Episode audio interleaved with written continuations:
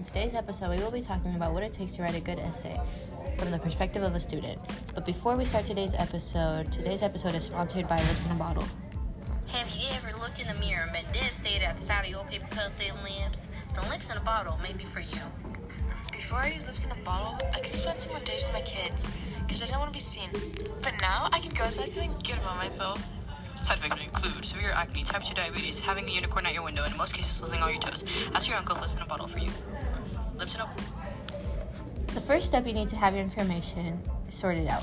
After that, it all gets easier. You need to start out by gathering your information by sources given to you or that you found. Then you will write it out into your introduction, including all your reasons. Now what you will need to make your body paragraphs where you will replace your reasons and add commentary to support your evidence. Then you use your conclusion to tie in any loose ends of the essay and finish up what you need to say. Then you will go back and revise and add anything and make sure that it is a secure essay where you said what you needed to. And this format really helped me never get anything below a B plus.